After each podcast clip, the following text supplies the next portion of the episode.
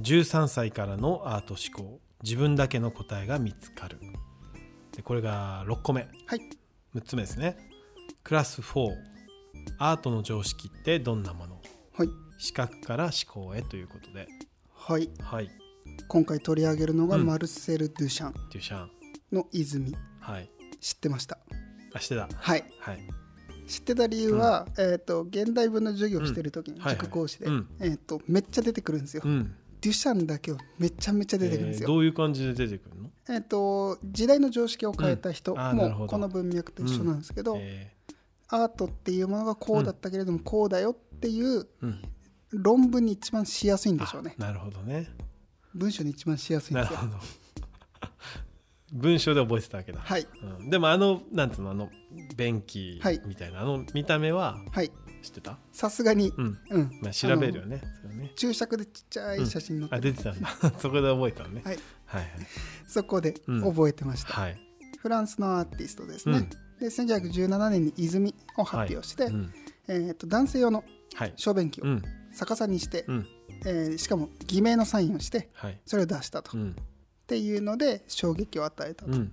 いうアーティストですなねるほ。どねはいなんかこれがアートなのかっていうねうん感じを多分当時はうん物議をはい、ねきっとそうなんですよ、呼んだんでしょはい、うん初登場の瞬間って、はいニューヨークのある展覧会はいでデュシャンはすでにもう売れてたので、うんその展覧会の実行委員だったんあですよもう売れてる売れてる人だったんだそうですはいで売れてるデュシャンが、うんその実行委員である展覧会はいでこれ6ドル払えばうん誰でも出品できる、あそういう古典みたいな感じだったそうなんですよ、うんでそういう展示会があってうんそれを、まあ、公募ですよね、はい公募で6ドル払うで、うんデュシャンは名前売れてるから、はい偽名を使い、うん便器を6ドル払い、うん送りつけうんそこで、えー、と実行委員たちが議論重ねるんですよはい自分も含めてですようんでこれを展示するかどうかの議論になったんですよはいはいはいルール上絶対全部展示するよって言ってうんうるん人たちが、はいいやこれ違うよねうんってなって、いたずらだねもはやうねんそうそうそうそう、んで結果的にここ展示されてないんですよ、あえっ、と反対にあ ってそうですおーでもそこに実行委員としてデュシャンがいるわけいでたんねですよどういう気持ちだったんだろうね超楽しんでたと思いますよ嫌なやつだねとか言って、うまあからかったのかなどうなんだろういろいろ試してたんだろうね多分そうなんですよね内心ねみんはないどう思うのかと、だかそうそうそうそうそうら問いを問いを投げかけたわけだねそうなんですよデュシャンはねで、うんじゃあいつ発表されたのかっていうと、はいその展示が却下されたのを受けて、うん仲間と発行していたアート雑誌にはい泉を載せたんですよ写真で、ほうほうほうほうでその時そもれ偽名そうですはい、 R マットっていうんう偽名で、はいそれが初登場です、うん、でまあもちろんデュシャンがそこに入ってるのも分かってるからおそらくまあ誰がやったかは分かってると思うんですけど、偽名で泉を発表して、はいそこが泉の初登場でうす、ん、なるほどでもそこでもうあの一回拒否したうんやつがまた出てきたで、うんうんうん多分大激論だったんだとはい思います、うんでこの写真撮ったやつも後々なくなっちゃったらしいんですね、はい捨てられちゃったのかなうんで1950年にある美術商がはいいやこれをやっぱり展示したいとうん言ってただもうないよってなったからフリーマーケット行ってはい小便器買ってきて、うん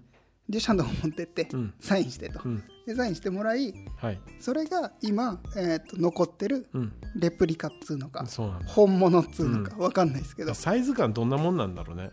確かにいやちょっと今話聞いてて、うんフリーマーケットに小便器売ってるんだと思ってさ、確かにそうですね、うん、でもそこで買ってきてサインしただけなんだ、はい、それが 出回ってるとうん、デュシャン何もしてないです直したよね何もしてないうんだかそらうもう全く今までと違うよねそれこそね、はいうん、さっきまでは絵だったけどうん今この時点でさもう絵じゃなくなっちゃってるよ、あのアートっていうのは、そうなんですようね、ん、でこのタイトルにある「視覚から思考へ」うんつまはりいデュシャンが何をしたかったかっていうところなんですけど、あれを見せられた時に、うんアートかどうかすら考えるじゃないですか、うんで結局アートって何なの、うんとかこれをアートって呼んでいいのはいみたいに考えるうんでそれを、えー、とデュシャンはやりたかったと、うんつまり今までアートっていうのはいくら探求の根を伸ばしてても、はいある程度表現の花がいい感じじゃないとダメだようね、んっていうふうに考えてたけどもう表現の花なんてないんですよこれ、うん根っこだけで勝負したいっていう考え方ですね、はいそれがデュシャンの考えたアートへの、うんまあ、革命っていうか、んん思考変革ですよね、なるほどねうん、だからさっきタイトルで言った視覚っていうのは花だよねそうです、うん、もう完全に思考の部分だけ、うん、根っことうん、好奇心あのはい種だけで、そうです、うん、やってるわけだうん、だからどこまでアートですかっていうはいチキンレースじゃないけど、うんそれの一番反対側を試しに行ったって感じですね。うん、面白いねうんで、あん、案の定じゃないけど最初の問いにはさみんな拒絶しちゃったわけでしょこれはアートじゃないっていう判断を下したなるほどなでそれは多分視覚的に良くないっはいていう、花が咲いてないからねそうですそうです、捨てちゃったわけだみんなうんうんって考えたんだけれどなもる今で言うとあれがアート作ほ品、どうんしかも最も20世紀に影響を与えうたん一つに数えられるところまで行っちゃってるっていなう、るほどねうんそうかねこれがまた偽名出さずにさ自社って名前でやってたら気使って、そうですアートだねって言ったかもしれないか言らっちゃうかもしれない、うんうん、すごいね大いなる実験ですねこれねだからもう名前が売れちゃうと何を実験でやってもうんどっちで評価されてるのかうん分かんなくななるるほどっていうふうにデュシャンは考えたんでしょうね。でそれをやると多分アートの常識って拡大できないはいもしくは変革できないんですよね。まあそういうあの有名な人もいたけど、はい結局アートはここだようんで終わってたと思うんですよね。小便器を出すはいたまに変わったおじさんいるけど基本アートここ、うんじゃなくてそこまでアートをリアルに常識を拡張しようとしはたいのがデュシャンですね。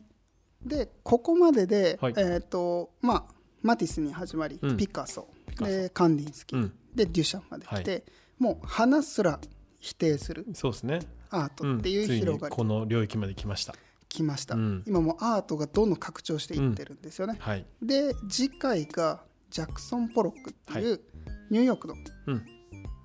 画家ですね、はいその人がまたさらにはいここからまだうん広がりがあるんで、はいはいそちらもまたねはいめちゃめちゃ面白いですはい